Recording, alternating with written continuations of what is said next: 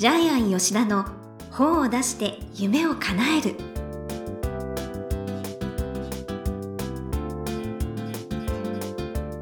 こんにちは、倉島真帆です。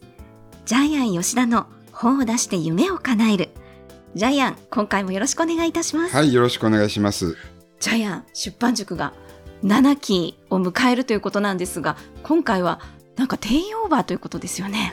もう実際にスタートしてるんですけども、はい、毎年20名限定でやってるんですけど、今年はもうその倍以上応募がありまして、はい、でとりあえずもうギリギリこれ以上増えないということで30名したんですけども、でそれでもまだいっぱい受けたい方がいて、来年は年2回になります。あら、まあ、もう定員オーバーして、はい、ありがたいことに、はい、やっぱり本を出したい人が今多いってことですか。すごい増えてますね。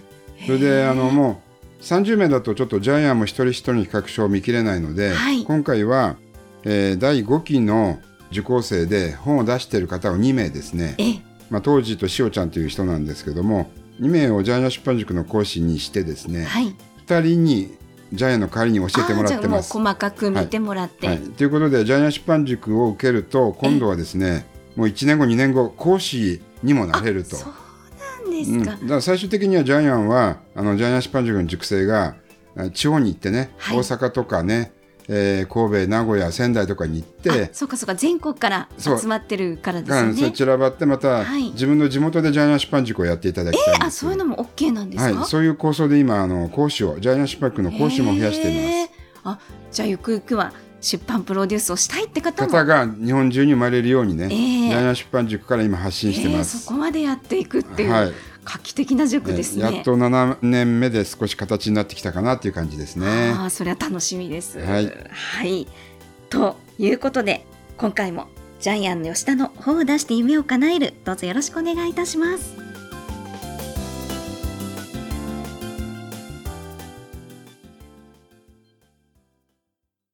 続いては、いい本を読みましょうのコーナーです。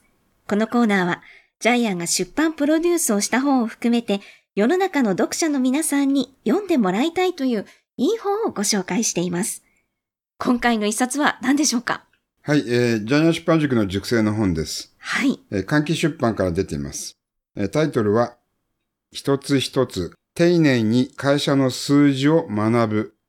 これはですね、はい経営者が読む本なんですけども、会社で出てくるあらゆる数字ですね、会社の経営に関する数字がですね、世界一わかりやすく書いてあるんですけども、はい、著者名は、税理士の竹澤直樹、ジャイアン出版塾では竹と呼ばれてましたけども、竹ちゃん、はい、でちょっとですね、竹ちゃんのプロフィールが巻末にあって、ジャイアン読んでびっくりしたんですけども、全然知らなかったんですけども、東京中央税理士法人の役員だったんですね。竹ちゃん偉いと思ったんですけども、で、竹ちゃんは次々と顧問先の会社を黒字化していて、なんとその成功率 70% という、驚異的な数字なんですよね。すごい方じゃないですか。ちょっとね、プロフィール読んでびっくりしました。じゃあ見えないってことは結構気さくな方ってことですか。そうですね。ジャイアン出版塾のみんなは、自分に愛称をつけるんで、はい、ずっと私は竹ちゃんと呼んでたんですけど、竹ちゃんがこんなに偉い人だと知りませんでした。はい、でこの企画ジャイアン出版塾の最終日のプレゼン大会で、はい20社ぐらい出版社が来るんですけど、なんと11社13人の編集者から本を出したいっていう依頼があったんですね。なんかスター誕生方式で、はいそうなんです、うちからみたいな感じで、はい、で実はこの本のタイトル、最初にジャイアンがつけたタイトルはですね、はい、一つ一つ会社の数字を学ぶというタイトルではなくてですね、こういうタイトルでした。うまい棒とガリガリ君どっちが儲かるかっていうタイトルだったんですね。キャッチーな。だから、このキャッチーさで来たんじゃないかなと思ってるんですけども、はい。で、本が出たら、やっぱり出版社のカラーで、会社の数字を学ぶっていうタイトルになりました。はい。はい、結構ね、正統派なタイトルですね。そうですね。で、結論から言うとですね、はい、ジャイアンもそうなんですけども、9割の社長が数字を知らないですね。はい。で私も、そうですね。ちょっとね、スマイルボイスを、リハーサル中にちょっと真央ちゃんと話してたんですけど、この本が難しいと言われてジャイアン目が手になったんですけど、こんなに優しい本ないと思うんですけど。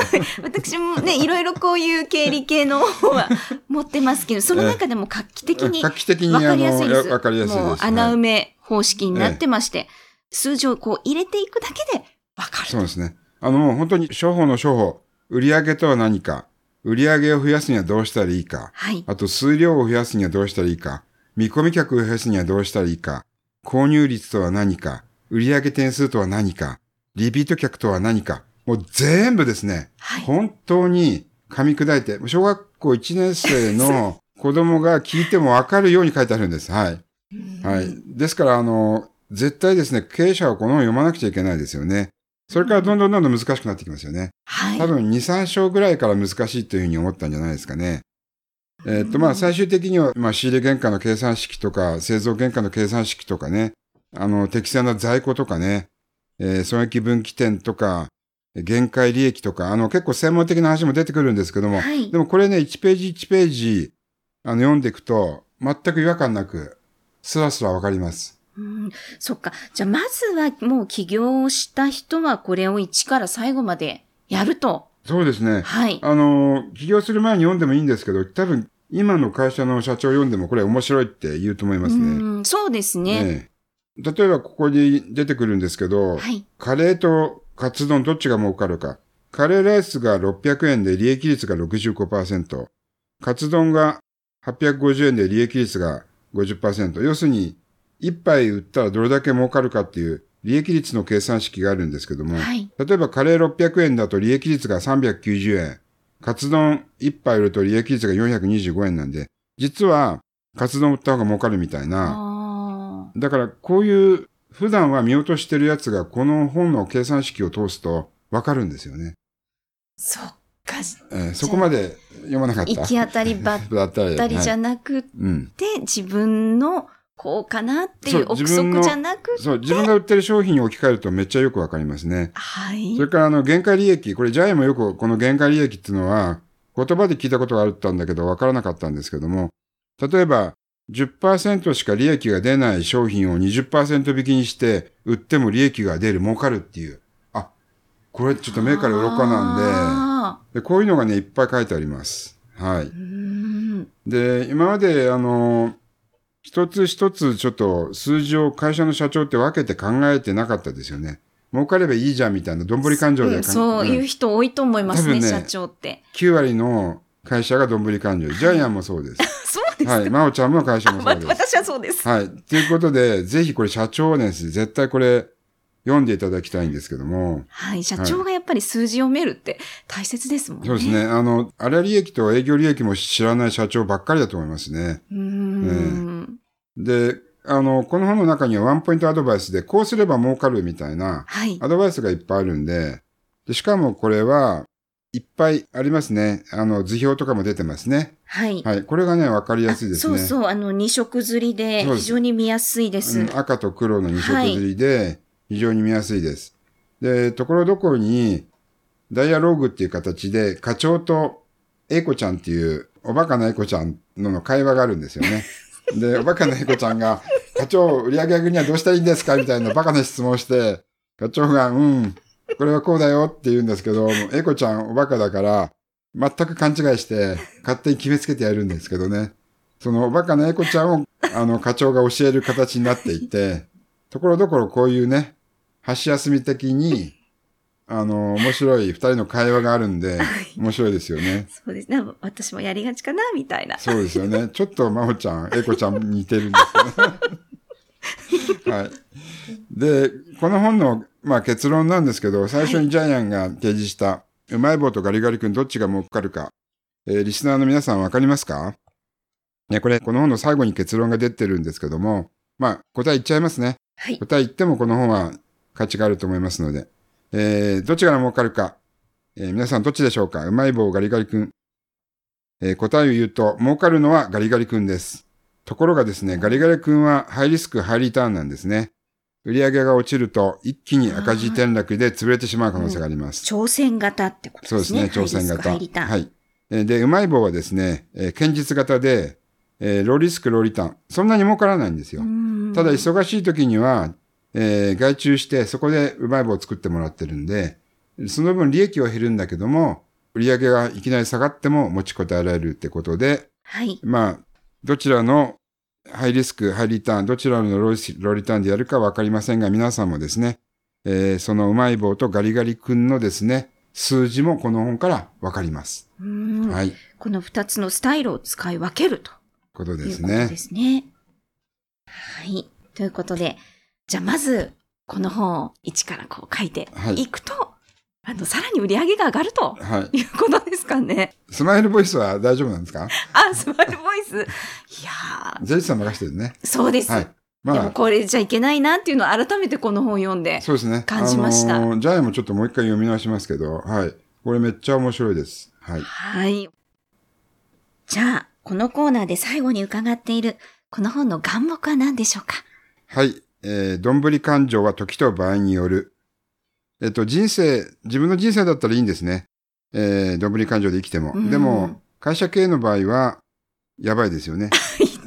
というのが、私も今日すごいよくわかりました。だって会社10年で9割以上潰れるわけでしょ。あ、そうなんです。ということはみんな、会社の経営者は経営の勉強してないんで、数字の勉強してないんで。そういうことなんですね。潰れるのは当たり前ですよね。今うまくいっているからいいやっていうだけで、基本的に基礎の基礎を知らないから会社は潰れるんで、どんぶり勘定も TPO が必要だってことですよね。ちなみに人生も、ジャイアンはどんぶり勘定で生きてますけど、なるようになれって生きてる人って多分なるようになってるんで。あ、そっか。じゃあ目標をやっぱり持つのが。そうですね。ジャイアン出版塾で教えてるのは戦略を持てっていうのを一番最初に言うんで。で多分でも人生一番大事なのは戦略なんで。戦略、絶対戦略です。さすが。で、戦略立てて生きてる人って1000人1人もいないんで。え、そんな少ないんですか？少ない。で、だから戦略立てただけで1000人1人になれるから、絶対成功します。じゃあ常に手帳に書いたりして。いや、手帳じゃなくて、自分の中で一番大事なこと夢なんで、戦略って。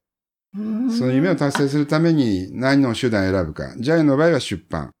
じゃあ出版を選んだ場合は、そう。出版を選んだ場合は、じゃあ、その戦い方として、戦法として、テーマ、本のテーマみたいな感じで、戦略、戦術、戦法という。ですから、ジャイアンが普段教えてるのは非常に戦略的な、どんぶり勘定じゃない本作りを教えてるけど、ジャイアンの生き方自体はどんぶり勘定ですね。まあそこがいいとこですよね。はい。ということで、いい本を読みましょうのコーナー。今回は、一つ一つ丁寧に会社の数字を学ぶ、税理士竹澤直樹さんの一冊をご紹介いたしました。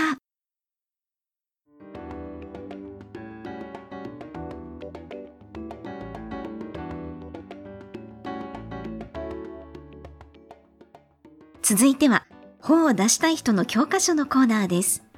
このコーナーは、本を出すプロセスで出てくる問題を毎回1テーマに絞ってジャイアンに伝えていただきます。さあ、今回のテーマは何でしょうか？はい、一番簡単な本を書こう。皆さんが書く本には必ずですね、はい、先に書かれてる人がいます。まあ、それを類書って言うんですけども、その類書の中で、一番簡単、一番分かりやすい、一番面白い。これもですね、差別化の一つです。ですから差別化するために、自分の本が一番簡単な本ですっていうことは、これは売りになります。そうですよね。難しい本は私も読みたくないです。で、多分会社の数字を学ぶ本として、私も何冊か読んできましたけど、この本が一番簡単です。そうですね。で、これ今気がつきましたけど、書いてありますね。帯の隅っこに。一番簡単な本を書きました。ありますね。ほら。書いてありますね。イラスト入りでしかも。もうちょっと目立たせろという感じなんですけど。はい。書いてありますね。はい。ということで、皆さんも一番簡単な本を書くことにチャレンジください。はい。ということで、本を出したい人の教科書のコーナー。今回は、一番簡単な本を書こうということでお話しいただきました。どうもありがとうございました。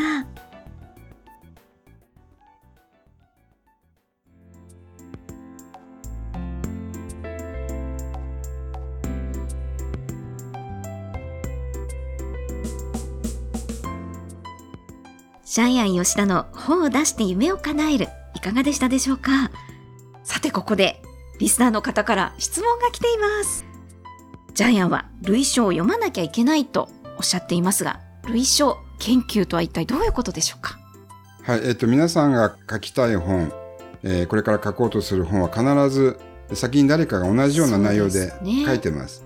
ですからそれをまず5冊ぐらい買ってきてもらいたいんですけども、はい、そしてその中で自分が書きたい本に一番近い本をですね、一冊選んでそれを2回読んでもらいたいんです、はい、でその本と比べて自分の本がどう違うかっていうのを、アピールしてほしいんです。ああ、違いですね、はい、でさらに言うとその本の中にない要素を付け加える、さらに言うと他の本からこれはいいなっていうやつを使えそうなやつがあったらそれをアレンジして自分の本の中に取り入れてほしいんです。あ、そうかそうか、パクリじゃなくてアレンジと。アレンジですね、はい、ただあまりにも入れすぎると自分のオリジナリティがなくなるんで、最大でもやっぱり2割か3割ぐらいですね、うん、自分のオリジナリティ7割、コンセプトっていうふうに呼んでるんですけど、ジャイアンは自分が作った、テーマを達成する手段、方法、コンセプト、これが7割、あとの3割は他から補充して、でさらに言うと例えば5冊本を買ったとします、類書、はい、その類書5冊の中で自分の本が一番面白いと思える本を作ったら勝ちです。なるほど、そのために類書研究をするんです、はいはい、ということでよろしいですかね。はい、はい、すごい私も本書いてますが、ね、勉強になりました。なんかもうできてからじゃ遅いんですよね、本って。できてから臨床研究しても全く意味ないですね。そうなんですよ、もうやっぱり書いてる時から、はい、書いてる時にやらないといけないです。とても重要で、そっか、臨床研究が重要なんですね、はい、っていうことがすごいよくわかりました。はい、ではジャイアンありがとうございました。それでは皆さん、例えばこのようにですね、出版に関する質問など何でもお待ちしていますので、天才工場のホームページをチェックしてみてください。またこの番組で質問を採用された方には抽選でジャイアンのサイン入りの本をプレゼントいたします。それではジャイアン、今週もありがとうございました。はい、皆さんもですね、世界で一番簡単な本を作ってぜひデビューしてください。